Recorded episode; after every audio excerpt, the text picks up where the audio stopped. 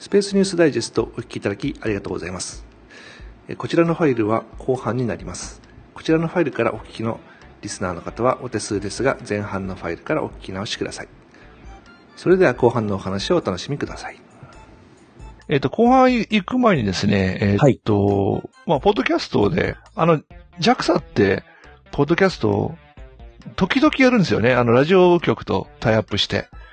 あ、そうなんですか？うん。で、今までもパックマックンがやってたりとか、えーその前もなんかやってて、で、この4月からですね、また新しくこう、ラジオ日本と提携してね、は始まったんですよ。もう4回配信したかな？は。えーっとね、えー JAXA のね、えーつまみ食いですかね。そうそうそうそう、ああ、ディープな宇宙を。あ宇宙を、あえーだったかな。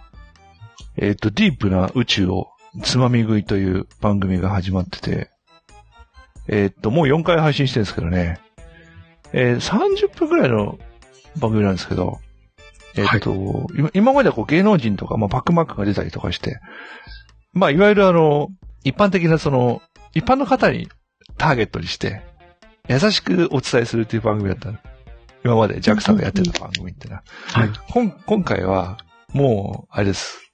ママニアに絞って、えー、ちなみにうちの番組よりも濃いです。おあのー、専門用語出る、出ます。えっと、で、JAXA の職員と JAXA の職員の話なんですよ。ああ、うん。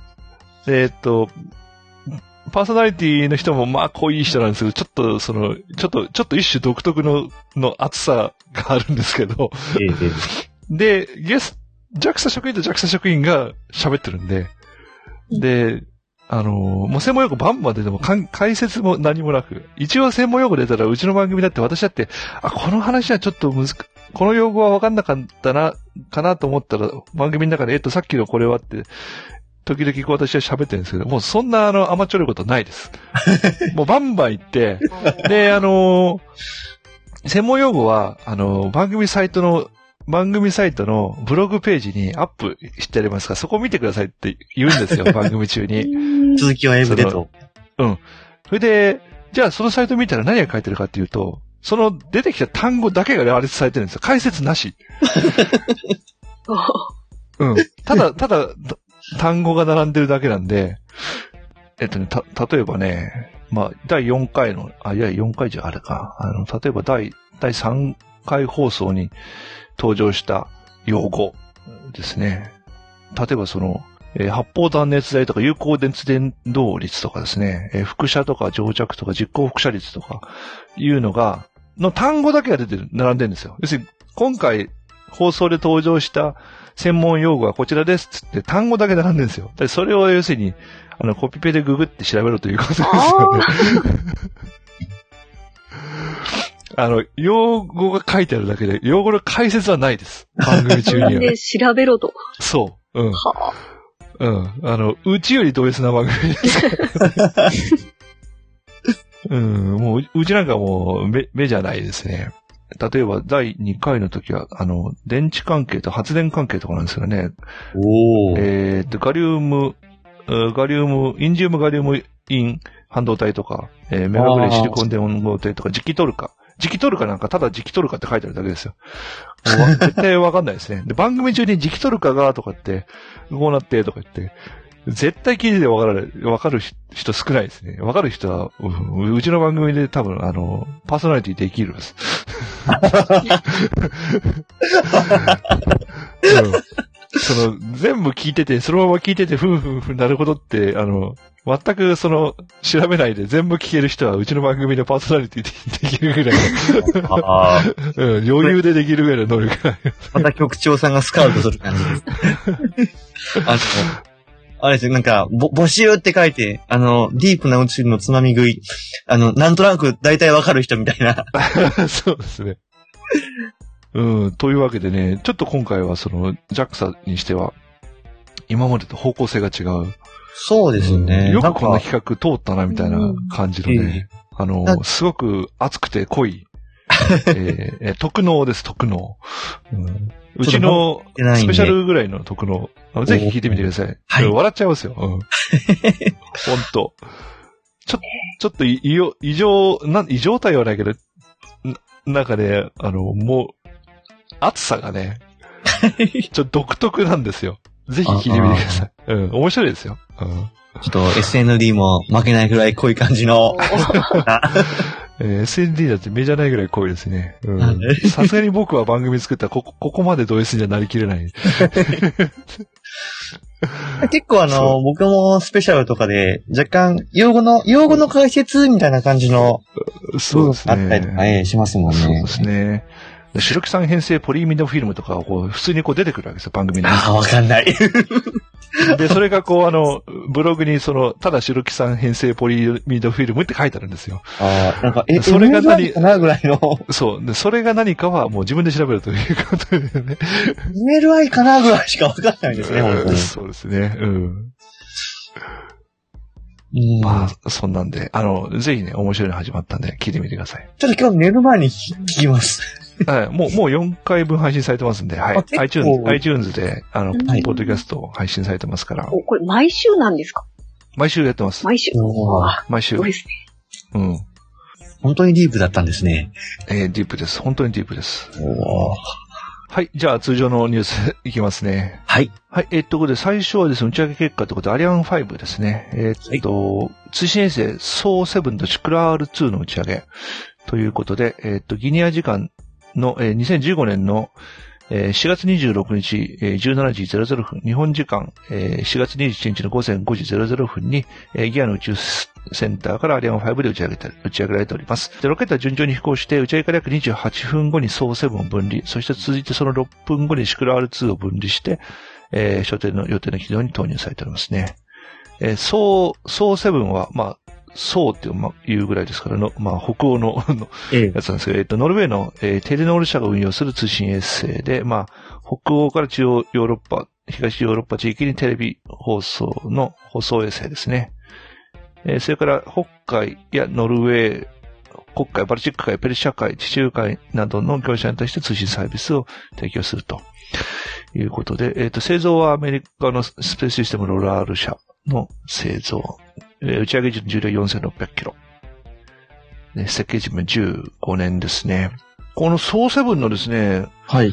K バンドのプリンパターンがま、またあの、えー、すごい変わったパターンでね、えーっと、東側から北側はちょっと扇形にそのアメリカの、そうですね、イギリスあたりを中心にこう扇を描くような感じで、はい。えっと、カナダから、えーグリーンランドを通ってずっとロシアの、あの、北欧のスカンジナビア半島をカバーして、えーロシア側にまあ角度、か角度にして45度ぐらいまでの、その、ちょ90度ぐらいの扇なんですけど、はい。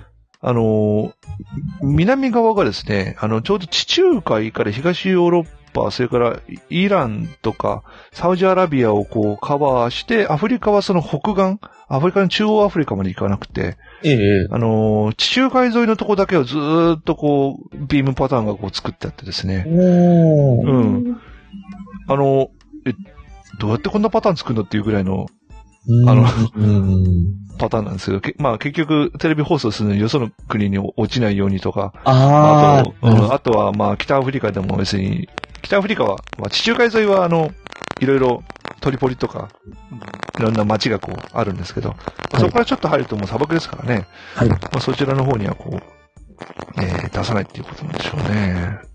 えーっと、もう一つの、えーシシクラール2の方ですね。こちらの方は、衛星の製造はフランスのタレスですね。はい。えっ、と、スペースバス 4000B2 ってやつ、打ち上げ重量には3トン、設計寿命15年で、こっちはですね、イタリア国防省と、えっ、と、フランス国防局装備局の、えー戦略的かつ戦術的な 衛星通信コミュニケーションと情報共有のために使用されると。えー NATO 将軍のために予備通信回線。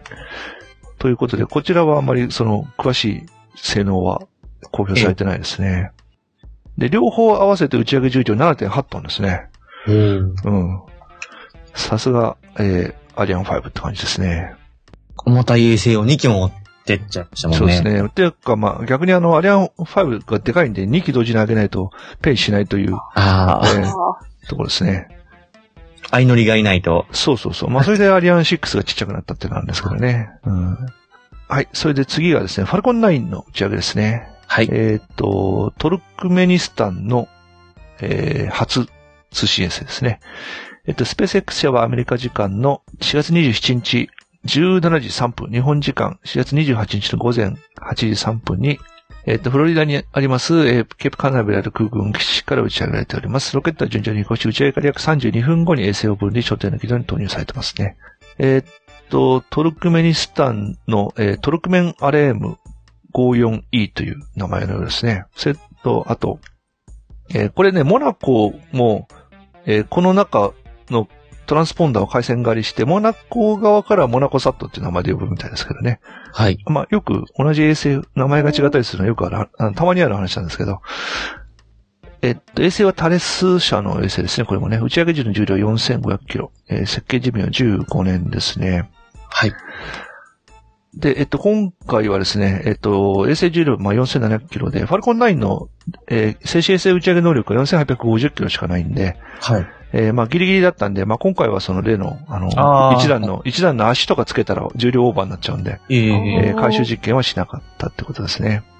回収システム自体で結構、ペイドっちゃうんですよね。そうそうそう。うん。だから、あの、接種衛星打ちの時は、ちょっと余裕がないんでね、えーできないんですよね。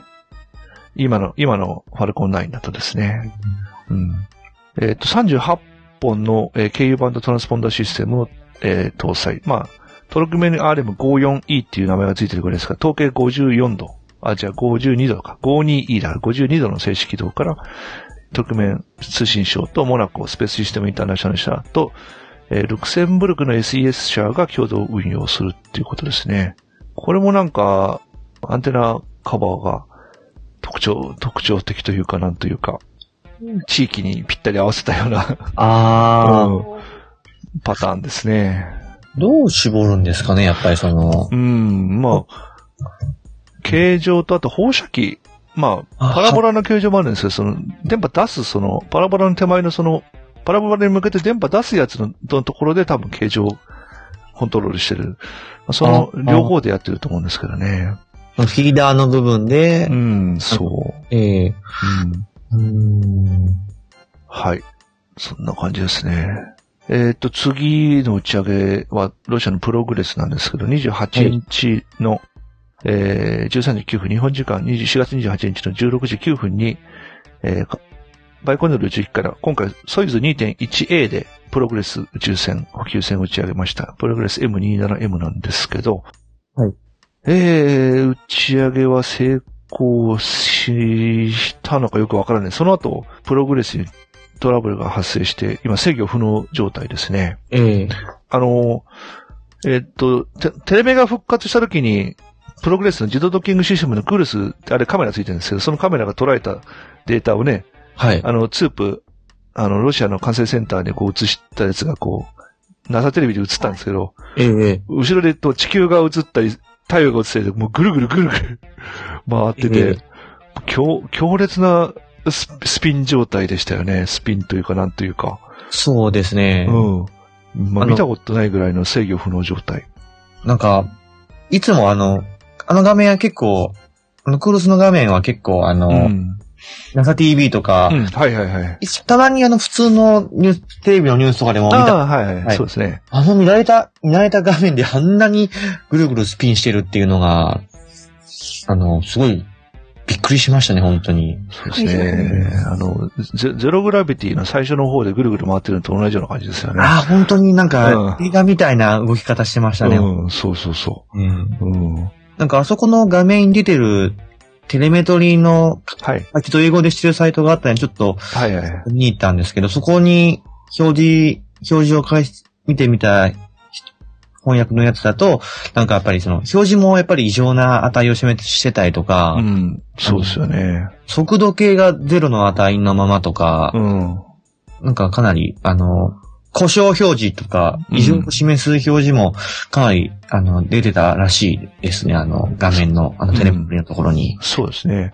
一番最初はあの、クルスのアンテナが、えーあれ6個あるんですけど、そのうち3つが開いてないよとかそういうレベルだったんですけどね。ええまあ、あの、テレメが落ちてきて、ぐるぐる回ってて、その後通信切れて、はい。で、えっと、もう燃料がどうもないみたいとか、はい。いろいろ言ってますよね。で、まあ、とりあえず、えっと、ロシアのツープの方は、えー、なんとか復旧を頑張ってたんですが、少なくともそのドッキングについてはもう諦めますということを、えっと、今日の夕方、ええロスコスモスの方で発表しましたね。まあ、ちょっと4秒に1回転ぐらいのペースで。で、どうも、3段目からプログレスが分離ししたところまでは良くて、その直後に何かが起こってるとはい。いうことで、で、あの、アメリカの宇宙空間の監視レーダー、米空軍のレーダーで見たところ、プログレスの周辺に、はいまあ、要するにレーダーでキャッチできるサイズのデブリが44個あると。はい。うん、いうことで、これまだはっきりはしてないんですけど、可能性として、ひょっとして、その、えーっと、ソイズ 2.1A の3段目が追突したんじゃないかと。ええうん。で、もちろんその制御系とか、ろ推進系とか、プログレス一番後ろにみんな集中してついてるんで、はいそれがだから何らかの理由で破壊されるともう当然、ガスとか燃料が漏れてくるくる回っはい。制御できなくなってくるくる回っちゃうし、あとはあの、飛行制御用の装置もそその周辺にあるんで、はい。ロシアの場合、制御装置機密な、されてるんですよ。あ、そうですね。はい。あのーまあ。そうそう。まあ、あの、日本のね、HTV がちょっとどうなってるかちょっとそこ調べたんですかわからなかったんですけど、少なくともロシアのせ、えー制御系ってのは全部空気が入った状態でええ使うんで、はいそこの機密が破れると、電子回路がうまく、熱、主に熱の関係、熱の制御の関係なんですけど、ええあの、うまく動かなくなるんで、それで、あのコントロール効かなくなったかもしれないとかいうのは、まあ、憶測ですけど、まあ、ええ今までこういろいろ出てますね。そうだね。なんか機内が減圧してるとかの燃料系の加圧ができないっていうのは、うん。なんか流れてきましたね。確かにそうです。ね。だから、まあ、もし追突してればその辺の燃料の配管系とかが破れてたりとか、そういうことは当然考えられるんでですね。ええうん。あの、フルスの表示でも、あの、姿勢制御システムが準備完了になってないっていううん。表示になってたので、そうですね。まあ、今のところその、追突した可能性が高いんじゃないかというレベルですね。まあ、またあの、どんどんデータ出てくると思うんですけど、はい。うん。プログレスが一回行かないぐらいだったら、まあ、う ISS がす、すぐ何か補給品が足らなくなるっていうことはないんで、まあそこは大丈夫なんですけど、まあでもね、まあ食料水は別に、まあ別にっていうか、あの、ギリギリでもだ、ギリギリっていうわけじゃないんだけど、プログレスで乗っけていった実験装置とかそういうのがあると思うんでですね、それ、この間のね、あの、シグナスが落ちた時もそうでしたけど、せっかく作ってそ積んだ実験装置が、これであもうグズになってしまった、ああ、俺の実験がっていう感じになってるんだろうなと思ってですね。そうですよね。うんまた、次の打ち上げ機会まで伸びちゃいますしね、ね。また作りなさなきゃいけないところですね。ええ予備があればいいんですけど、そうですね。今回の輸送は結構あの、リストが出てましたけど、うん。結構あの、生活用品出ますが、あの、そうですね。獲物であったり、うん水、そういうのが中心で、一部化学ペイロードがうん。数キロ、うん。十数キロとか搭載されてたのは、ね、まあ実験機器はそん、まあうん多少はあったかもしれないんですけど、まあ、実験機器っていうか、まあ、その実験素材ですよね。あーはいうんね。うん。まあ、主には、プログレスの場合、燃料と、燃料と空気ですね。ええうん。あの、補給用の、あの、うん ISS 給油用の、そうそうそうそう。うん。まあ、それはね、プログレスしか持っていけないんで。ええうんちょっと復旧すればなとは思ってたんですけど、なかなか。ちょっとあの状況じゃあですね。えええーっと、早ければ、早ければっていうか、落下予測が出ててもうすでに、はい。えーっと、5日頃、5日プラスマイナス3日ぐらいだったかな。ええ 5, 月5日。うん。ぐらいで落ちそうだと。はい。うん。まあ、プログレスはあの、お落とす前提で作られてるんで、ええうん。あのー、でかい破片が地表に落ちてくるってことは、まあ、それはまずないと思うんでですね。えーまあ、ただ人口集中地に向かって落ちちゃうとちっちゃい破片がはい起。こってくる可能性はあるんでですね。まあ、どこ落ちるか今のところわからないですもんね。そうですね。えーっと、まあ、IS、今 ISS にする、いる人には、まあ、すぐ直近で影響することはないんですけど、えええーっと、今度、わかるゆ、ゆいさんたち、ええ。はい。ええ。あの、こちらが、まあ、原因が解明して、あの、ソユーズ宇宙船と、まあ、今度ソユロケットがソユーズ FG ロケットなんで、その、ソユーズ 2.1A 特有のとこで起きたトラブルであれば、FG には関係ないよって話になれば、まあ、予定通り上げると思うんですけど、まあ、これがもし共通の部分とか、まあ、それに関連するような問題だったら、まあ、要するにヒューマンエラーで人的な、あ、FG でも起きるような人的ミスが原因とかそういういう共通性があるものだったら、やっぱちょっと遅れる可能性がありますよね。ちょっとなんかそこがまだ全然わからないんで、はい。うん、まあ、現状だと、まあ、ゆいさんたちのソイズ TMA17M の打ち上げが予定通りに上がるっていうのは、ちょ、ちょっとな、厳しいかなと。はい。うん。いう感じはしますね。とりあえず 2.1A は全部今ホールドかかったんで。はい。うんい3段目はね、2.1A も、えーはい FG も、えーエンジンは同じなんですよね。ただ、あのーソイズ2とその FG 系は、一番違うのはせあの、誘導制御系なんで、ええ。あの、FG はアナログ制御なんですけど、ソイズ2からデジタル制御になってるんで、まあそこが違いなんでですね。えー、まあその辺の違いの問題であれば、FG は飛ぶと思うんですけどね。ええ。こでの、うん。うん、うんまあやっぱり共通のシステムが一部あるっていうので、うん。うん、来月ですもんね、もうん、そう、切ない状態で。う。うん。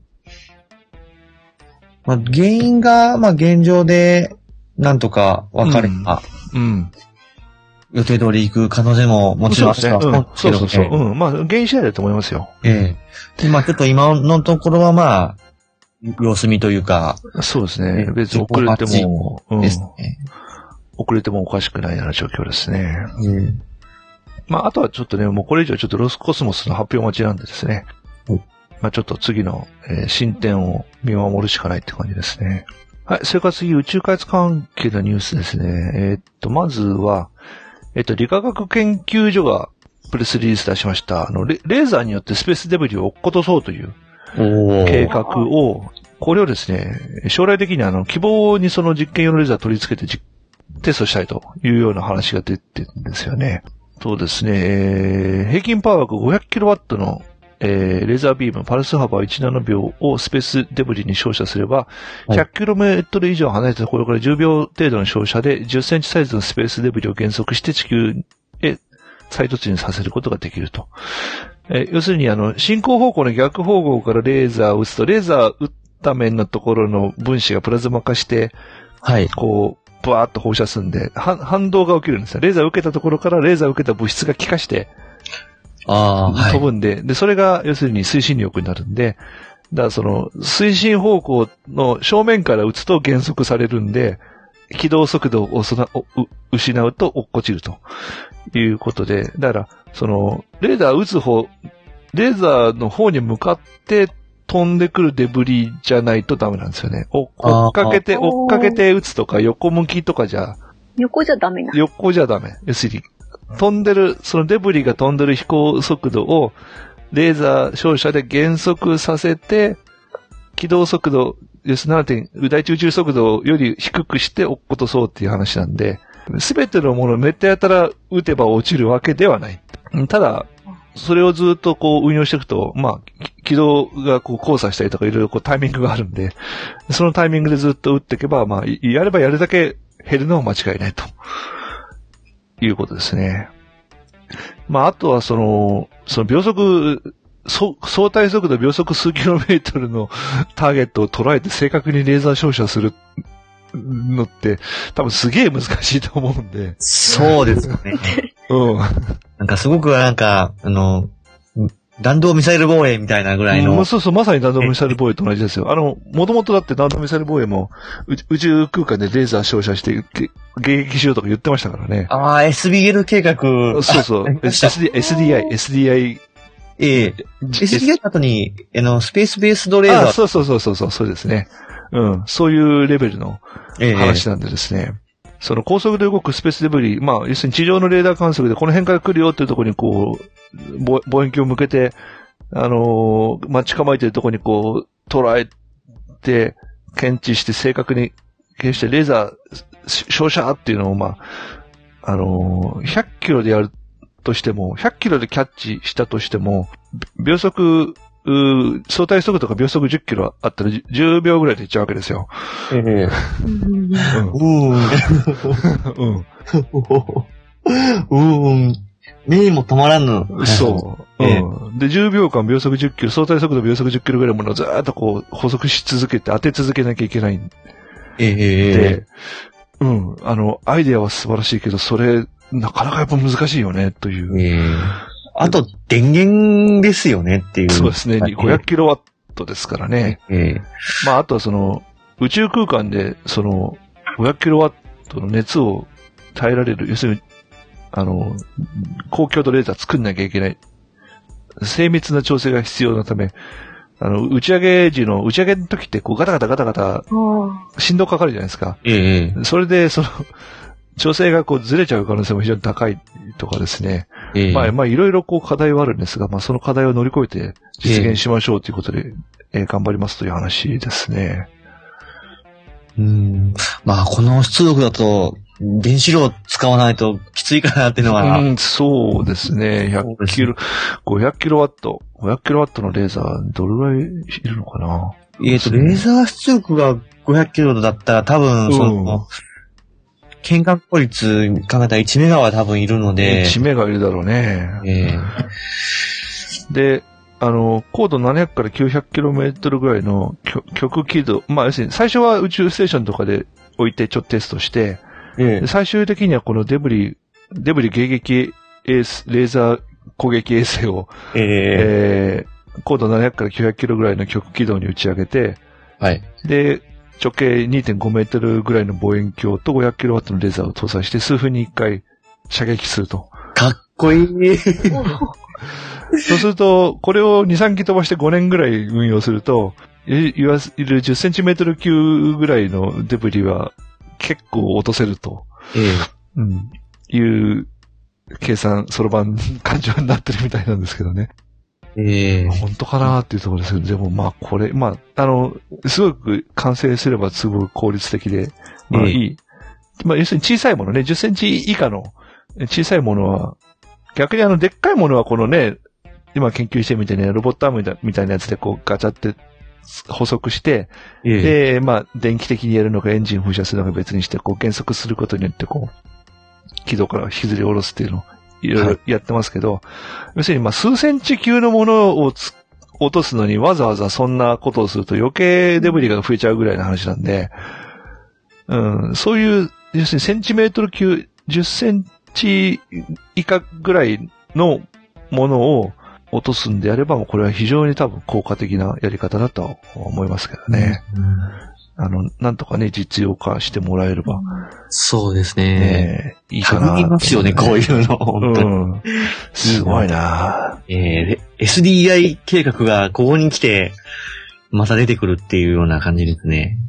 なんか当時、昔はあの、X 線レーザー使うとか、エクセンレーザーね。うんあの、一回爆発すると終わっちゃうやつね。えーあの、ものによっては、な計画によっては確か、あの、その、何でしたっけ、のレレーザー、レーザーの光源が、あの、うん。原原爆っていう、か核爆弾ね。原爆なんで、核爆発させて、それでエクセンレーザーを発してってやつね。ええまあ、核爆発使ったら、まあ、かなり X 線なりガンマ線っているんで、その、レーザー媒質 冷気させるのにはすごくいいですけど、すごくいいですけど、ちょっと、ね具合が悪いっていうのがえ、、ねえ、その、真し真下、多分 EMP で大変なことになるような気がするんだけど。ああ、マリアケでしょうね、多分。うん近くの衛星もかなりそお亡くなりにう。そうそうそう。なるかなっていう気はしますね。ええあ、そういえば、なんか、1960年代に、その、大気圏上層部の爆発実験やった時に、えー衛星結構壊れたとかいう話が今公表された、ああ、ありましたね。イギリスが上げた衛星が、そうそう、やられちゃった、ええ EMP で。そうですね。あの、テレビでも時々やってる、あの、ハワイの、ハワイの電話が一斉に全部鳴ったとかですね。ああ、あの、火災報知器も一緒に全部ないですとかいそうそうそうそうう、あれですね。うん。で、電力線がみんな焼けて停電したという。うん。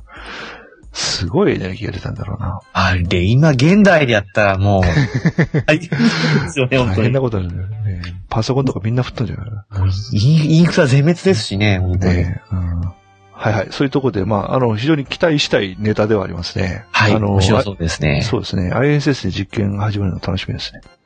はい。それから次、はやぶさ2の、えー、状況ということで、えーっと、地球スイングバイの予定日が決まりましたということで、えーっと、一応今年の12月3日、えー、地球スイングバイをして、えー、小惑星 1999JU3 に向けた軌道に入りますということですね。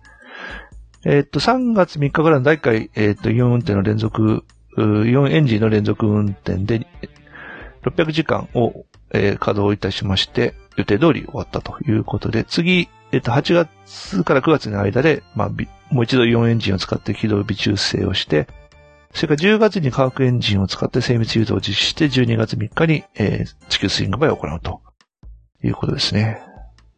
で、えっと、これまでハヤブサ2の運用で、まあ、ディープスペースネットワークのアンテナ使って、あとウスダで使ってたんですけど、今回のこの、えーイオエンジン稼働の間に、えー ESA のドイツの宇宙センターのアンテナですね。はい。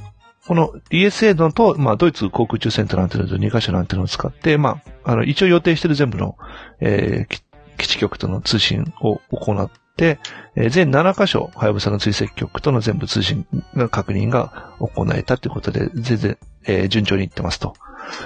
いうことですね。順調で。うんはいそうですね。それからあの、えーっと、はやぶさ2のプロジェクトマネージャーは、まあ、人事異動で、国中先生がクラスアップしちゃったんですね。えー、津田先生が、えー新プロジェクトマネージャーということで、PM ということで、えー交代されたというのも合わせて報告がありましたね。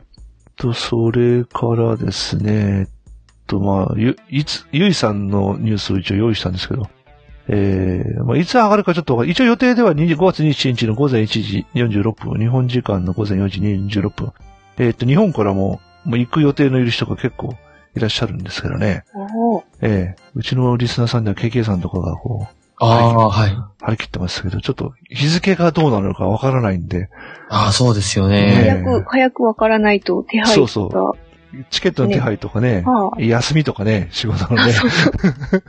ちょっと多分冷や汗タラタラになってるんじゃないのかなって感じしますけどね。ということで、あとね、ゆいさんのミッションで、まあ、えっと、希望の関係で、えっと、まず高エネルギー宇宙船観測量子、えー CALET の取り付け、それから、えー新材料真空爆露耐久性事件の X ハムの取り付けをゆいさんが行うってことですね。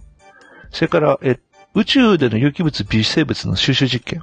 エアロゲルですね。固まった煙みたいなやつ、前にもちょっとトモちゃんと話しましたけど、ええあれを、あの、ISS の外壁に取り付けて、はい。で、それにこう、ISS の高度に存在するその塵とかそういうものをこう回収するという計画、えータンポポっていう名前の実験が 予定されてですね、これのセットをゆいさんがやるということですね。で、それから、えっ、と、マウスでの加齢や老化のメカニズムを確認する実験などを行いますということですね。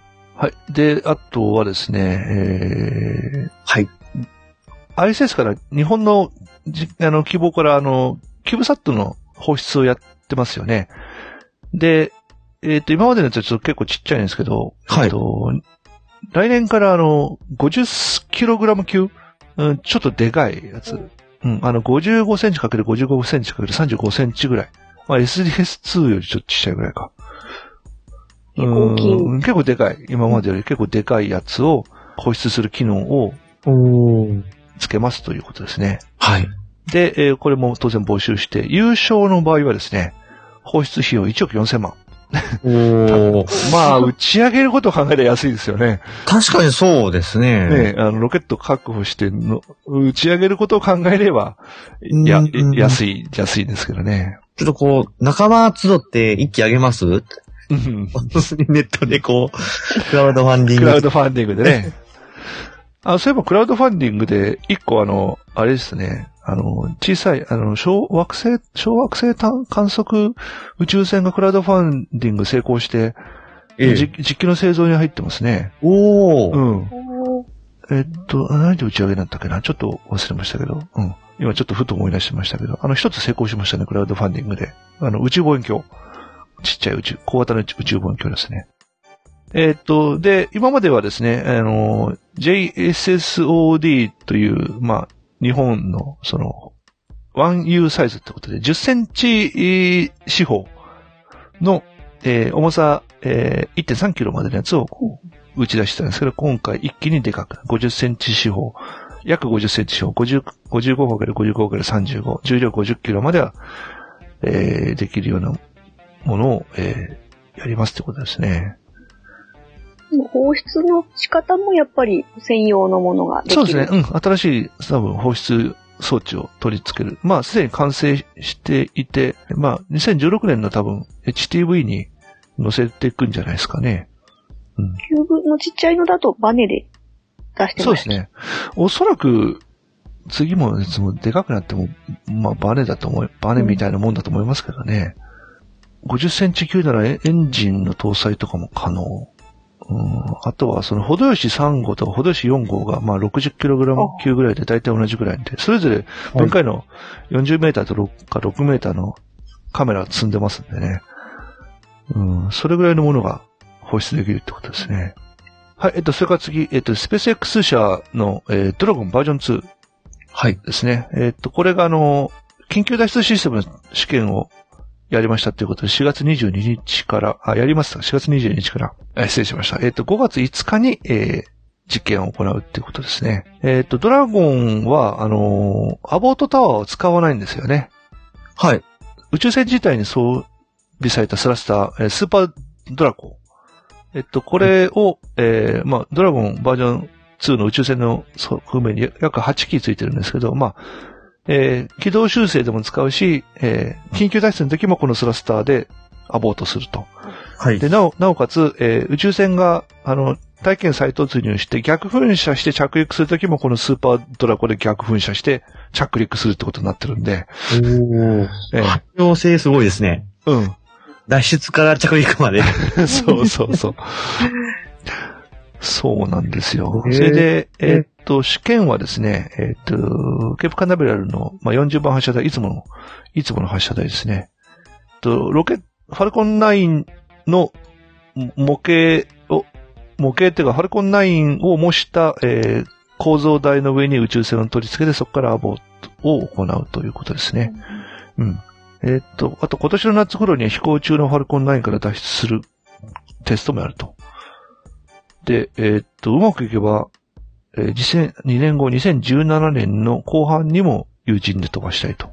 早いですね。早いっすね。FSX、スピード感違いますよね。3倍、4倍ぐらいな感覚で、感覚で言うと、他の3、4倍ぐらいの感覚、感じですよね。3、4倍の感覚ですようね。ん。本当に早いです、なんか。うん。もう、もうやるの？みたいな。そう。うん。だってファルコン、ファルコン9の、だって、1段目の回収テスト、次回はだって地上に下ろすって言ってるんですよ。あの、ケープカナベラよりまで戻すって言ってるんですよ。それを本当にやっちゃうってのがすごいです。うん。なんか、いつまでもこう、の、なんか、イメージイラストだけで終わっていかないみたいな。そうそうそうそう。永遠の10年後とかじゃないないですよね。うん。3ヶ月後にやってますからね、もう。そう。大体。そうですよね。はい、次、ロシアのニュースなんですけど、はい。今、あの、新しく、極東地域にアムール州で作ってます、新しい宇宙基地、えーバストーチヌイなんですけど、まあ、そこでその、モデリングのテストということで、えーっと、にソユーズ 2.1A のロケットの組み立てを、えー行うってことで、6月に送られるってことなんですけど、えーっと、バストーチヌイの建設がえらい遅れてて、汚職やら、労働者のストライキやら、給料が未払いでストライキやら、なんか偉いことになってるんですけど、プーチンさんはもう、あの、国の威信をかけても完成させるって言ってるらしいんですけど、なんかもう、もう、お特に汚職ですね。そんなにピンハネ。うん、そう、工賃、ピンハネで、だって、こその、労働者の給料分持ってっちゃったやつがいる、ええ持って、持ち逃げしたやつがいるんで、えそれでストライキが起きてるとかですね。まあ、そんな惨憺たる状態ですよ。本気で、本気でつやってんのかって感じでですね。うん、なんか具合悪いですよね、いろいろと、なんかその。うん。そうなんですよね。いや、これはちょっとね、あの、もう相当時間かかると思いますよ。うーん。はい。それで、えっと、次のニュースは、あ先ほどちょっと話しましたけど、スペース X の次回のロケットの1段目回収は、えーはい地上に下ろしますと。はいいう話ですね。で、あの、前回あの、とりあえず台船上にあの、ドローンシップの上に、かろうじて乗っかったんですけど、えーその後ちょっとバタンと倒れちゃったんですけど、まあ、えっとね、これはあの、えーまあ、制御用のバルブの反応が、えー予想より遅かったため、えー制御が遅れたということで発表、あの、ツイインタツイッターでそういうツイートしてますね、イーロン・マスクさんが。で、次2ヶ月以内にもう一回やるよって、ええ、いうことで、えっと、回収場所どこに下ろすのかははっきりとえー言ってないんですけど、えっと、少なくともケープカナベラルの、えーこの間も、あの、ニュース、うちの番組でニュースなんかにしたんですスペースロンチコンプレックスの13番のところを、今使ってないんですけど、着陸場に、その、えー修正する、あの、補修して使うってことで5年契約を空軍と結んでるんで、まあ、ケープカナベラルだったらそこに下ろすのかな、ということですね。はい。はい。それから同じく続けて、あ、スペース X なんですけど、まあファルコンヘビー、今年上げるよって話なんですけど、本当に今年上がるのっていう えーところもですね、うん。ファルコンヘビーの打ち上げは一応今計画してる、空軍に SX が出した計画と2015年に2回、2016年に0回、2017年に1回という、えー予定で出したらしいんですけどね。はい。えーっと、すでにい予定されてるのは、まず1個、一個目がファルコンヘビー実証機を1個目上げて、それからインテルサットがすでにファルコンヘビで予約が入ってます。えーっと、それから空軍の実証衛星スタップ2とオアおよびノア、えーアメリカ大気気象局、それから、ええー台湾にの共同の気象観測実証衛星を、えー上げる予定。それから、インマルサットの、えー S バンド通信衛星2機。それから NASA の推進剤実験衛星 GPIM。えーそれから、ジョージア大学の、えープロックス1と相乗りで、えーアメリカ惑星協会によるソーラーセール実験機、えーライトサット。ということで、こんだけもう、ファルコンヘビーで打ち上げ予定が入ってるんですけど、えっと、え、どうなんのっていう ところがちょっとまだはっきり知ってないんですけどね。うん、ファルコンヘビー楽しみですね。えー27機のエンジンが火を吹いて飛んでいくんですけど、なんかあの N1 ロ、昔のロシアの N1 ロケットぐらいの数なんですけど。あの、ノズルの数すごいですよね、ほんとうん、だから20 27機。9、9×3 ですから。27機のマリン 1D エンジンが火を吹くわけですよ。いやー、なんなか、かなか壮観だと思いますよ。あの、地上から打ち上げた後追っかけてくカメラあるじゃないですか。はいはいはい。あれで見たらすごいんでしょうね、やっぱり。そうですね。あの、多分、あの、まあ、打ち上げ直後もブラストすごいと思うんですけど、多分、あの、こう高度上がってきて、空気薄くなってくるとガス広がるじゃないですか。ええで、今もこう、ファルコン9も9機のロケットのブラストがこう、ひこう、9、こう、9つの花弁がある花みたいな感じにこうガスが広がっていくのが地上から捉えられてるんですけど、あれが27機ついたらどうなるのかなって、どんな風にガス広がるのかなって、ちょっと早く見てみたいんですけどね。そうですね。今年上がるといいんですけどね。うん。一応今年のね、9月、8月から9月頃という予定なんですけどね。なんかスペース X 突然できたよ、みたいな感じで出してくるんで。そうですね。ええまあ、まあでも、ブルーオリジンみたいに、あの、上げてから上げましたっていうことはないから。できたからあげるよ、みたいな。そうですね。うん。ちょっと楽しみですよね。そうですね。これも期待ですね。はい。えっ、と、それから、気象庁が、あの、ひまわり8号の、えーまあ、最新動向ってことで、サンプル画像をね、アップしましたね。おー、来ましたね。うん。3月31日の12時に撮影した映像かな。うん。まあ、積雪の状態とか雲や海岸線がひまわり7号の画像に比べても、見るからに素人を見てもはっきり見えると。ですね。それからカムチャッカの火山の噴火も捉えてるんですよね。うんえっ、と、ひまわり7号の30分ごとの画像に比べて、まあ、日本近傍エリア以外でも2.5分ごとに観測できるんで、まあ、火山灰がその広がる状況とかもより正確に捉えることができるということがもう写真を見て見て取れるということですね。はい、それからまあ、えっ、と、続いて日本の話題なんですけど、えっと、JAXA がですね、えー、月探査計画にゴーサイン出て、えっ、と、スリムプロジェクトですね。えっ、と、平成10、あじゃあ2018年から19年度の間に、あの、イプシロンで上げます。はい。結構ね、小型の着陸機で、えー、まあ、イプシロンで上げるぐらいですからね。えっ、と、精密誘導で、えー着陸するというのが、このスリム計画の、まあ、主眼でして、えー誤差100メートル以内ぐらいの高い精度で降り立つピンポイント着陸を、えー実現させたいということですね。一応今のところの予定だと、あの、ローバーも乗せてくかもしれないですね。うん。おー。一応ですね、スリムで実証する、まあ、スリム計画で、えー実現する技術、まず小型化ということで、えっと、スリムは推進剤を除いたドライ重量で 100kg 級という、まあ、軽量小型化。それから、あの、はい着陸衝撃吸収技術っていうことで、まあ、着陸の衝撃をいかに吸収するかっていうことで、えー、まあ、スリムでは発泡アルミニウムを利用して、まあ、着陸した時にそれがくしゃっと潰れることによって衝撃を吸収すると。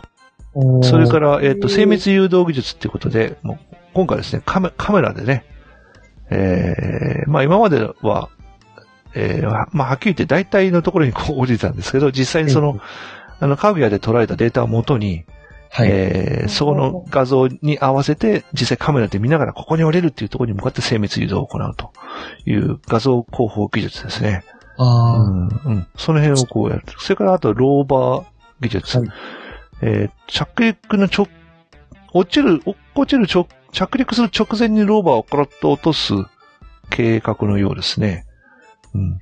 まああ。そういうことをこの、ロト落としちゃうんですかね。そうみたいですね。うん。おうー。ん。で、まあそういうことをこうやる。結構意欲的な計画なんですけど。まあそれにしても突然来てですね。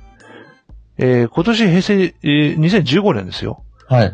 え3年から4年ぐらいで、え、うんできちゃう、できて飛ばすって、え日本もそこまでにスピードアップしたのっていう、えええー正直そういう感じなんですけど。なんか、よく、なんか、あ、結構先かなって思ってよく考えたらもう2015年なんですよそうそうそううんああとと、だから、全然の時間ないっていう。実質3年ぐらいでええか完成させてあげるっていうことなんで、なんか、あれ？なんか、すごい短いですよね、うん、本当に。うん短いですね。普通、今まで、まあ、大体この手の月着陸レベルだったら、まあ、発表してからまあ、す10年ぐらいは、かかってたんですけど、えーまあもちろん、この、競争でやってるわけですよ、プロジェクトたちは。ええー今回のの、この時の打ち上げは、ど、どの研究プロジェクトを採用してやりますかってことで、あの、例えばこの、今回はこの SLIM と一番競ったのは DESTINY って言われる、ああ、はい。の、うん、あの、要するにイオンエンジンとか使った、ーはい。あの、広報、えー深宇宙探査のはい工学実験機なんですけど、まあ、それが2番手だったんだけど、まあ、こっちの、えースリムの方が採用されたっていうことで、まあ、もちろん、えーけ要するに計画とか設計は、そういう競争入札じゃないけど、競争するんで、はい。うん、ど今回の予算でどれを選択して、どの実験をして、どういう成果を求められますよっていうのをこう、プレゼンして戦うわけですよね。うん、その結果なんで、まあもちろんゼロから、いきなりゼロからスタートするわけじゃないんですけど、当然金がないから実機とかはありませんから、これから実機の制作に入るわけですからね。ええうん、なかなか、に日本もなかなかスピードある計画になってきたなという、まあ、そんなに100小さいものなんでね、ええ。めめちゃめちゃ時間はかからないっていうことなんでしょうけどね。あの、縦穴の中に入るやつですか？縦穴の中に入る計画とはま、またちょっと、と違う、うん、縦穴の中に降りるのも視野に入れるとは言ってますけどね。こまで行くとは限らない。うん、うずめはまたちょっとおおろす話ですけど、こいつをだから直接スリムをその縦穴の中にこう、ああ。あの、着陸させるというのも一応、プロジェクトの視野、範疇には入ってるらしいです。そこに下ろすって決めたわけじゃないんだけど、ああ。ひょっとするとそこ、それを選択する可能性はありますよね。うんただ、下ろしちゃうととか地球との通信ができるのかとか、いろいろそういう問あ題もあるので、そうですね。うん、あの、中継機がいりますもんね。そうそうそう、いわゆるそういう話もあるんで、なるほど。はい。精密誘導に関して、この間の調布でも、うん、はい、あの、なんか、その、展示があって、うんあ、の、実際その、えっ、と、自分、なんか、岩みたいなやつをこう自分の手で動かせるんですけど、うん、それをこう上からあの、ライダーとか使って、うん、うん、はい。レーザー使ってこう、地形を読み取って、着陸地点を自動的に探すっていう、うん、その、実演やってたんですけども、本当に、一瞬にしてもほぼニアリアルタイムというかもう、範囲がすごい速くて、うん、もう、ぶの、か変化した地形をすぐに読み取って、そこから着陸できる場所がうん、どの辺になるかっていうのもすぐうん、出してくれるっていう、そういう要素技術の研究自体は、まあ結構やってた、や前からやってるみたいです。そうですね。うん。で、まあ、あの、スリム計画のその分かりやすいキャッチフレーズとしては、はいあ。の、降りやすいところに降りるから、降りたいところに降りると、ええうん、いうのがこの計画のキャッチフレーズ、分かりやすいキャッチフレーズですね。今までは、うんまあ、ここなら降りやすいからここに降ろそうかと。はいあいうのが優先だったんだけど、はいいや、ここ調べたいからここに降りようよというのに移行したいと。はい。うん。いうことのようですね。はい、えっ、と、続いて、あの、またやっぱり、イプシロンで上げる探査機の話なんですけど、えー次上げる予定の、えっ、と、ジオスペース探査機の打ち上げがですね、えー今年の予定だったんですけど、2016年に伸びました。えっ、と、このね、ERG はちょっといろいろずっと遅れてますよね。そうですね。前もうん延期そうそう。前もだから、その、共通バスでやるはずだったのに、あの、共通、要するに、日先と同じバスで、ええうん、うんあのスプリント計画で、スプリント、先がスプリント A で、ERG はスプリント B になるはずだったんですけど、ええ要するにもうもうスプリントの枠に収まらなくなっちゃったんで、もっとでかくなっちゃって。えっ、と、イプシロンの初号機の機体で上がらないから2号機でパワーアップした2号機じゃないと上がらないとかですね。えーどんどんどんどん遅れてて、またさらに遅れるんですねって感じで、なかなか大変ですよね。ちょっそと、うん、最初のその、あの、スプリント計画で、同一バスで、とかいう話はちょっともうどっか行っちゃったんでですね。ええまあもちろんその、科学ミッションが成立しなければ、バスにこだわっても、バスが同じで安くできたけど、科学的成果が上がらないんじゃ意味はないんでですね。うん。ですよね。うん。まあ、そこはね、ちょっと致し方ないとこは、まああるんですけどね。うん、でもちょっと、うん、まだ遅れるのか、って感じで大変だな、って感じですね。だからイプシロンの打ち上げが、だからどんどん間が空いちゃってますからね。そうですね。うんけちょっと、前が2010、そうですね。ええっえと、ちなみにあの、えっと、イプシロンの、えー次の打ち上げが宇宙開発利用部会に、えー出てましたけど、えっと、次が、えっと、一応次の予定は、あ、で、これで2号機が、イプシロン2号機で ERG の後はアスナロ、えっと、アスナロを上げて、それから、あ次はアスナロですね。それから、えっと、ジオスペース探査機を上げて、それから、え次、革新的衛星技術実証の1号を上げて、それから、えー公募型の小型1とか、まあ、その後はだいたい毎年1機ずつペースぐらいで一応計画はあるみたいですけどね。うん。うん。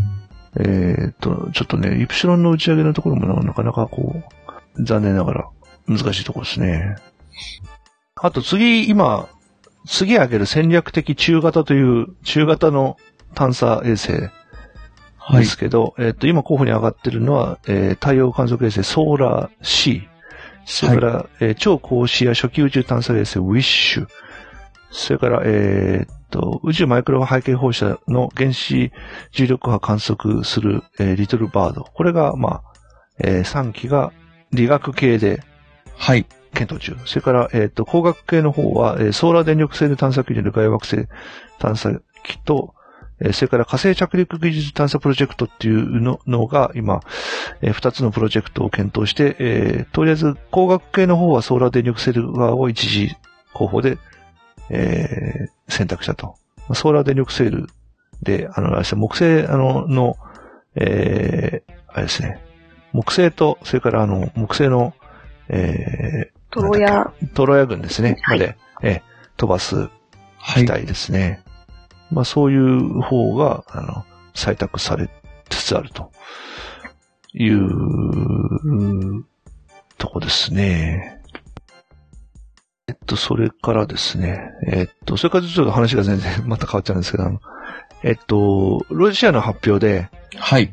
えーっと、ロシアが2005年から2010年にかけてアメリカの秘密衛星、えーっと、レーダー偵察衛星ラクロスはい。の、の地上からの撮影に成功してたってことで、写真がネットに出ましたね。あ、上がってましたね。うん。うんと、ラクロスはですね、NRO が運用する合成開口レーダーとする偵察ご衛星で、1988年から2005年にかけて、まあ、5機打ち上げられたんですけど、まあ、ラクロスってのは、まあ、ニックネームなんですけどね。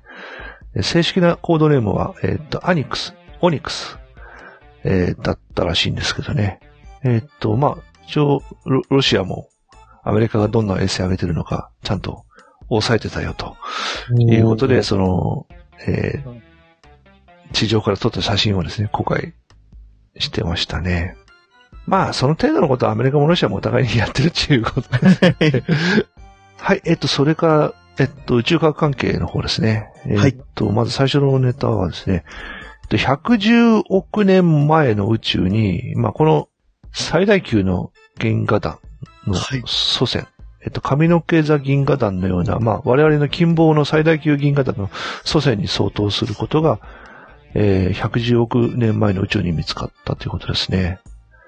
えっ、と、スバル望遠鏡の観測結果なんですけど、えっ、と、す110億年前の宇宙に見つかった2つの原子銀河団 PKS113826 海ヘビ座方向、それから USS1558003 ヘビ座方向。で、この2つをですね、スバル望遠鏡に向かって、えー調査したところ、えっ、と、これらの銀河団の銀河が進化途上にありながら、えー複雑な分布をしたり、すごくたくさん星を生み出してたことは分かってたんですが、今回改めて行われた詳しい観測から、それぞれの銀河団が太陽のおよそ100、数百兆倍の質量が数百兆倍。超倍。で、これほどの質量は現在だと髪の毛座銀河団など現在、えー観測できる最大級の銀河団の質量に相当するということで、そんなすごいのが見つかったのみたいな感じですね。やっぱ銀河団になるようなものは最初からたくさん星があったってことですよね。重力で、まあ、だんだんこう集まってきたんでしょうけど。まあ、まあ、その、要するに原子宇宙でね、そういう宇宙構造がどういうふうに進化して現在の銀河団が作られてきたのかなっていうのは、まだちょっと、まだね、はっきり分かってないところいっぱいありますからね。えーまた観測の中でいろんなことが分かってくると思うんですけどね。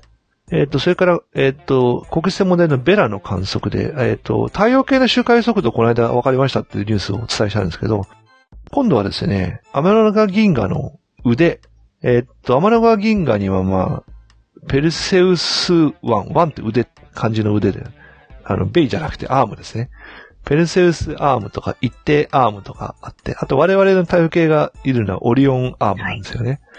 で、それぞれのアームごとのその、周回速度を VERA で精密測定したところ、ペルセウス1、ペルセウスアームの全体速度が平均的な銀河の回転速度より秒速 30km 遅かということが分かりましたと。いうことで、はい。遅いとだんだんこう巻きついていっちゃうんでですね。えーっと、そ、えーって感じなんですけどね。まあ、あとだから遅れてる原因とかもよくわからないんですよ。まあ、重力に起因する何かの理由、重力以外、原因は、原因っていうか、その何、何が重力が発生してるか別にして、まあ、重力の影響でそうなるっていうことなんでしょうからね。そんな巨大なものの構造の話なんで。うん。まあ、とにかく速度が、銀河平面みんなほぼ同一速度で回ってると思ったんですけど、実は差があったとおーいうことですね。そういうところまで観測ができるできる。ね。そうですねすご。いえっ、と、ベラのですね、水レーザー、水メーザー観測ですね。えっ、と、はい年収視差や点を、いや、あの、天体の運動速度を計測した結果、えー年収視差が0.314プラスマイナス0.070、えーミリ秒。はい。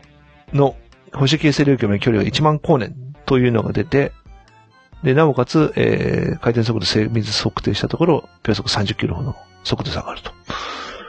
すごいな1万光年先が秒速30キロの速度差が出るの分かるんですよ。素晴らしい、素晴らしい技術です。えこれだと、このまま行くと、銀河系の形が変わっちゃうとか。そうですね。まあ3秒、相対速度は秒速30キロだから、10万光年の構造のものが、秒速秒速30キロで速度差でどうなるのかっていうのはちょっとわからないですけど、まあ、だんだん遅れていくんだから、だんだん腕が巻きついていっちゃうんでしょうね。なんかこう追いついていくような感じそうそうそうそう。ええうん。遅れて片方に。うん、そう。いうことなんですけど、まあ、その、お億年単位の話になってくると、ちょっと位置が変わってくるんでしょうけどね。はい。えっ、と、それから次にですね、えースーパーボイド。まあ、ボイドって、あ、まあ今日最初のちょっと話しましたけど、あの、銀、銀、さっきあの銀河団の話出ましたけど、要するに銀河って結構集中して、あの、存在するんですよね。銀河団があったり、我々の天の川銀河もアンドロメダ銀河とか M33 とかそういう近傍の銀河と合わせて極部銀河軍っていうグループを作ってるわけです。で、それは、えっ、と、所属してるな、何だったっけな。お、えっ、えっ、と、乙女座、銀河団。はい。乙女座銀河団の、まあ、一部なんですけど。で逆にその銀河団が集中してるとこじゃないところ、その銀河とこがほとんど存在しない空間があって、この、ボイドって言うんですよね。で、今度はその、差し渡し13億光年という巨大なボイドが見つかったと。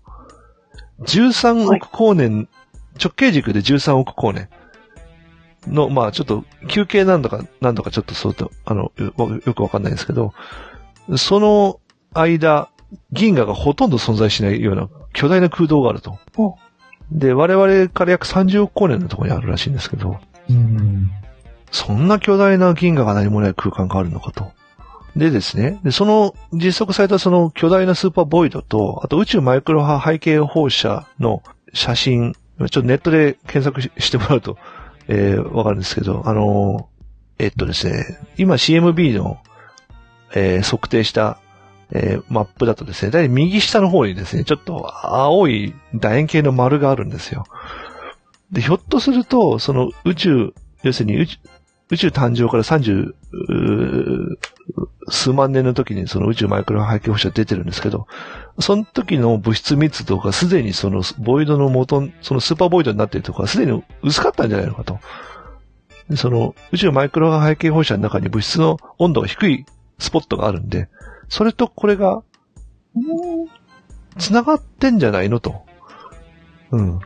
これ、マイクロ放射の時のここの部分がこのスーパーボイドになっちゃったんじゃないの？っていうことが、まあ、今回提唱されたんでですね。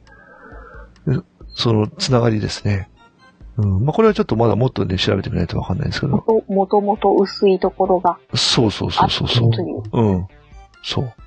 マイクロ背景放射が出た時に、要するに電子と原子核がバラバラに存在してたものが、電子が原子核に伝わって、初めて原子というものになって、宇宙、光が取り抜けられるようになった時の段階ですでにそういう物質密度の薄い場所があったと。でそれがこのボイドになったんじゃないのかな？スーパーボイドになったんじゃないかと。うん。それはまたスケールのでかい話ですねっていうね 感じなんですけどね。うん。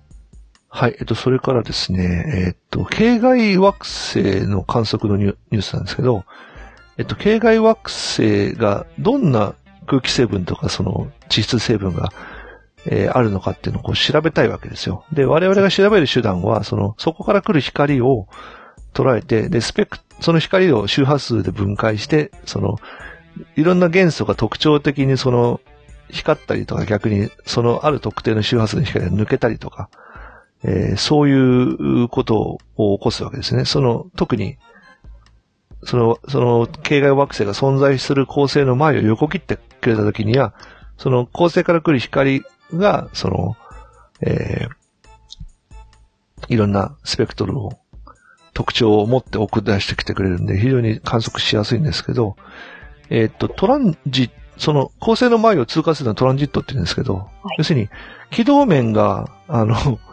ぴったり合わないと我々が観測しててトランジット出ないんですよね。で、このトランジットを起こす、はい。そうそうそう、恒星の前を横切ってくれね。で、横切ってくれないような軌道を回ってるやつから初めてスペクトル取れましたと。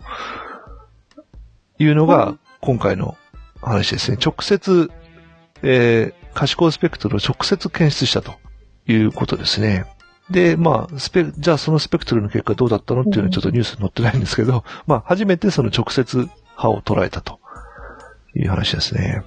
えーっと、それから、アポロ計画の時に測定されたデータをですね、えー、まあいろんなデータがあって、まあ当時から解析されたんですけど、結構今でもね、その当時測定したデータで、これ役に立たないだろうと思ってたデータを、えー、いや、そんなことはないということで、もう一度ひっくり返して調べ直すと、あの、新しい知見が出てましたっていう話なんですけど、えーっと、JAXA と、あえー、アイサスの発表ですね。えっと、パリ物地球物理研究所の川村さんと JAXA の田中さんの研究チームが、えっと、あの、アポロ17号によって設置された月面重力計、これのデータ、あのね、アポロ17号で持ってた月面重力計って、あの、ちょっと設置をするときになんかトラブルが起きたかなんかでうまく働かなかったんですよ。はい。それで重力測定、いや、もともとやりたかった重力測定のデータとしては使えないから、データはテレメで送られてくるから、どっと記録はしてあったんだけど、それ、まあ、ほとんどほったらかし状態だったらしいんですよね。んと、でもですね、えっ、と、ひょっとすると、なんか、その重力計なんで、いわゆる地震じゃなくて月震？はい。うん。あの、月の地震の振動をこの重力計が重力変動としてキャッチしてるんじゃないかということで、その、打ち捨てられていたデータを解析し直したんですよ。うんで、そうすると、えーと、震源がわからなかった16個の心発、えー月震。まあ、地下 900km ぐらいを前後とする月震のデータから新たに 5, 5件の震源位置を決定することに成功して、そのうちのしかも1件は月の裏側で発生した地震だとか、いうことが分かったというのは、その、そういうその、元々のそのプロジェクトの目的にかなわないから、ほったらかされてたようなデータを使って、いや、こんな有意義なデータが取り出せるんだなっていうの、これもなんか発想というね、そういうデータを使おうっていうその発想が素晴らしいですよね。40年前のデータ。そうそう。40年前のデータ。アポロ17号、いつかなえっ、とね、えーアポロ計画の月震の観測は、まあ、1977年に終了してるんですよね。うん。で、結局、その、で、データはもう、それ以上新しいのはないんだけど、解析能力がどんどん上がってるんで、こういうことができると、うん、おー。いうことですね。で、アポロのね、月の石とかも、はいあ。の、全部は研究してないんですよ。で、要するに、その時々要するに観測、あの測定技術、分析技術が上がってきますよね。で、そうするとまた新しい知見ができるからってことで、一気に最初にアポロ計画に持って帰ったやつは全部全てを研究したわけじゃなくて、後世のためにこう厳重に保管されてるんですよね。で、新しい技術ができたら申請をしてちょっと研究したいって言ったら、まあそのうちのまたちょっとサンプルを取って、が配布されて、そのサンプルで研究するみたいなことを実際やってるんでですね。それをその、ものじゃなくて、データというレベルでも、ええやりましたということで、なかなかすごいですよね。あの、ハッブルのね、データを使った研究とかも、まあ、普通あの天文学で、例えばハッブルとかスバルとか大きな望遠鏡を使うときは、あの、まあ、僕はここを観測したいですよって申請を出して、で、それが通ると、長月何日の何時から何時まで、あなたの研究にこの望遠鏡の時間あ使いますよってことで、そこで観測するんですけど、はい。あの、最近いくつかあるんですけど、他の人がと取って、プロジェクトなんかの目的のために取ったデータとかいっぱいあるわけですよ。で、その自分のためにその望遠鏡の時間を確保して、よその人が取った、取った過去のデータを分析してじ自分の研究結果をその、つ、取り出すとかいうことも今結構行われてるんで、まあ、そういうこともありなんだなというですね。はい。それから、あの、宇宙科学関係でちょっとでっかい、でかいニュースって本当かなって感じ。えっとね、銀河中心巨大ブラックホールが、もう衝突しそうなやつが、え連星、もう、状態になってるんですけど、これがですね、あのーもうあと20年ぐらいで合体衝突するかもしれないというニュースが出てきてですね。ん？えー本当ですか？二つ合わせて、太陽100億個分ぐらいのブラックホールらしいですよ。100億個ですか？100億個。うん。太陽100億個ね。で、これが非常にあの、短いサイクルでこう、明るさが変化ししててですね、542日ごとにこの明るさが周期変化すると。その銀河中心ブラックホールが。で、この周期で回ってて、このだけの重力で、この周期で回ってるってことは、あと20年ぐらいで、えー、周期ゼロになると。要するに合体すると。えーって感じですよね。もう多分ね、これ、これだけでかい巨大ブラックホールが衝突すると重力波出ますよ。観測可能なぐらいの。へえ。うん。神楽とかでね、多分、これが、出ればね観測。うん。ちょっと距離がね、これ距離どれくらいかな。まあ、でもこれぐらい、あの、中性子星の合体が行われれば、えー、30万年光、数百万光年ぐらいで中性子星が、の衝突が起これば、えー、観測できるって言ってましたんで、ちょっと距離がちょっとね、このニュースだとね、出てないんだけど、まあ、ブラックホール同士が合体すれば、お、おそらく取れると思いますよ。うんでも、本当なのかなって、たった20年後ぐらいにそんなこと。20年後って私たちが生きてるうちに観測できるそうですね。と。ねえ、うん。本当だったら楽しみですけどね。まあでも20年、まあ長いより短いね、20年で。宇宙的な観測、今までね、銀河宇宙心ブラックホール、だいたい100万年ぐらいに1回ぐらいの確率かなとか、そういう話でしたからね。我々が観測可能なやつは。いきなり20年とかそういう、そういう数字が出されちゃうと、もうつい最近じゃん、あ、つい最近、すぐ後じゃんと思うけど、まあ、よくよく考えたら 20, 20年後ですからね。人間の。ちょっとスケールがいきなり日常スケールになっちゃったんで、なすぐ、すぐ、あ、もうなんかあ明日みたいな感じですよね。宇宙スケールで言うと。だけどまあ20年後だからこのニュースを覚えてから20年後までって感じですけどね。はい。じゃあ次はですね、宇宙ステーションのニュースですね。はいえっと、現現在ですね、えーっと、最初の、えー打ち上げから、えー5997日、もうすぐ6000日になりますね、ISS も。うんで、現在いるのは、えーテリー・バーツさん、えーとアントン・シュカプレフさん、えーとサマンサ・クリストフェルティさん、えーこの3名は、えー149日目。スコット・ケリーさん、ミカエル・コニエンコさん、えーゲナディ、えーバタルカさんの3名については、えーまあ、25日経ってますってことですね。で、えっ、と、前にもお伝えしましたけど、ケリーさんと、えーえーニコエンコさんの2人の飛行士は1年滞在の予定ですね。で、1年滞在なんで、えーその間、ISS からの行き来の人が減るんで、えー宇宙旅行者が今回2人行くってことですね。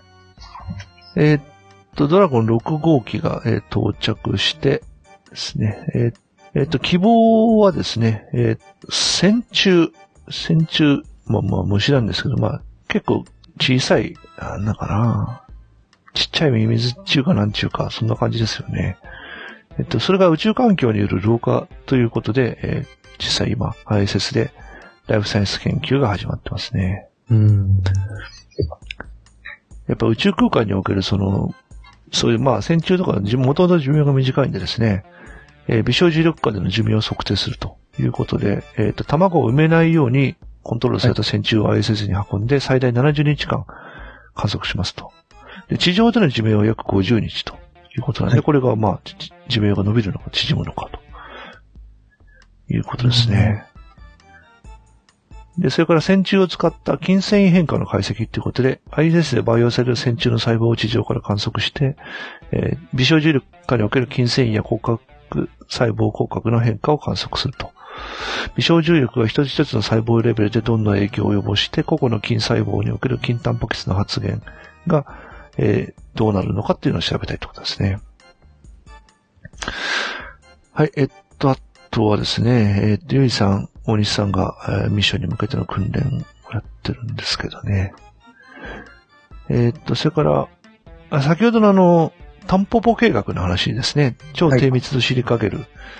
えーっと、これ、シリカゲル自体の開発は千葉大学が行ってまして、これが、あの、ええサンプルができたってことで、プレスリリース出てましたね。うん。えーっとですね、タンポポ計画専用に 0.01g、1立方センチあたり 0.01g というエアロゲル。超カツですね、超本当に。超軽スッカスカですね。はうん。で、これをあの、ISS の外部に置いて、えー、ISS 軌道上に浮いてる小さな塵とかをこれでキャッチして、それを分析して、えー、まあ、地上からね、その微生物が舞い上がったのやつとかが捉えられるんじゃないかとか、もしくはその外宇宙、まあ、水星が落っこってしてきたようなその有機物質とかが、要するに宇宙空間にどんだけそういう生命の起源になるようなものが浮いてるかっていうのを捉える実験ですね。1年間、えー宇宙に暴露して持って帰って、で、新しいエアロゲルに交換してまた出すっていうのを3回繰り、3回繰り返すそうです。まあそういう計画でですね、なかなか面白いのかな。何が捕まるのか。ね、はい、そんなところでですね、えー、いい時間になりました。はい。はい、私からはこんな感じなんですけど、あと何か追加ありますかね？えーっと、そうですね。あ、X37B の、あ、はいはい。はい、搭載ペイロードって今までほとんど公開、全く公開されなかったですけど、はい。今度、と5月の20日に打ち上げ予定の、うんあの、OTV4、あの、ん2号機の2回目の打ち上はいげはいはいでは、あの、イオンスラスターを搭載して、ほうほうほう。あのーえー軌道上で試験を行うということだっお、たことが、なるほど。はい、はい、発表されまして、ああ、そうですか。はい。あの、軍用の、A、軍用のあの、AEHF 衛星、うんうんうん。はい。通信衛星ね。はい。軍用の通信衛星とかで、あの、南北制御とかに使うはいはいはい。エンジンを、あのーまあ、あの、衛星の長寿命化ということで、あのー長寿命化を目指した研究ということで、あの、搭載するということが発表されて、うーん。あの、機体に、はい、搭載されるペイロードとしては初めて公にされた、ねはい。内、内容が知らせたのはね、はい。初め、初めてですね。そうですよね。なるほど。あのーおそらくは、まあ、搭載場所の関係から、あのカーゴベイを開いて、そこからエンジンのうん。ラスターを出して、噴射して、あのーえっ、と、えっ、と、機体の下方向に向かっています。うんうん。はいはいと思うんですけど。い。そうでしょうね。ええなるほど。はい。だからそういうことが発表されて、まあちょっとそこのあたりも少し追ってみたいと思います。はいはい。はい。はい。ですね。はいあはい。あの、イカロスがうん。ああはいはい。冬眠から覚めたと、あ、そうですか。それはちょっと私押さえてなかったですね。イカルス。確か今4回目でしたっけ？日4回目の冬眠から明けて、5年目ですか？もうイカロスは。4回目の冬眠モード明けとおー。いうニュースが今日、今日出ましたね。あ、そうですか。ちょっと私押さえてなかったですね。あちょうどバタバタした時間か。と今日ちょっとねうん23日に電波を受信することができましたって出てますね。そうですね。はい。すごいと思いますよ。うん。日が当たると起きるってなかなか可愛いですね。そうですね。5月22日に電波を受信することに成功した。毎回あの、この、すごいと思うんですけど、イカラスって結局、通信できてない間、帆は広がってるんで、太陽光で、それなりの推進力が発生して、要するに軌道はずれてるんですよね。そうで、それを、それを考えて予測してこの辺にいるだろうってところに向けて電波受信する。で、そう、その予測技術、ええすごいすごい、すごいなと思う。毎回すごいなと思ってですね。今までね、ああの、あれの時も、はやぶさの時もそうなんですけど、一回電波が止まったものをね、はい。もう二度と補足できないよって言われてたんだけど、日本のその 補足技術って すごいなと思ってですね。毎回びっくりするんですけどね。また見つかるとは思いませんでしたね、さすがに。すごいですよね。ねえ。ええだいたい今、イカルスの軌道だと、だいたい10ヶ月で一周するぐらいの軌道で、太陽電池の発電能力が通信可能な能力に上がるのはそのうち3ヶ月らしいです。うん。7ヶ月は冬眠。うん。うん。というような電力状態のようですね。今ちょっと調べたんですけど。うん。そうかそうか。うん。今日ちょっと私仕事の方でちょっと一番、あの、トラブって大変なことやってた時代、あ時期、時代、時間に発表されたニュースなんで抑えてなかったですね。はいはい。ありがとうございます。はい。今回もスペースニュースダイジェストをお聞きいただきありがとうございました。いろいろお気づい点があったと思いますが、可能な限り直していただいて、あ直していきたいと思います。ご意見、ご質問や間違いにしていく人がございましたら、メールを送ってくださるか、当番組のツイッターアカウントまでお送りください。えーメールアドレスは、ニュースアットマーク、スペースハイフンポッドキャスト .net。えーツイッターアカウントは、アットマーク、スペースアンダーバー、ポッドキャストです。それではまた次の配信でお会いしましょう。さよなら。さよなら。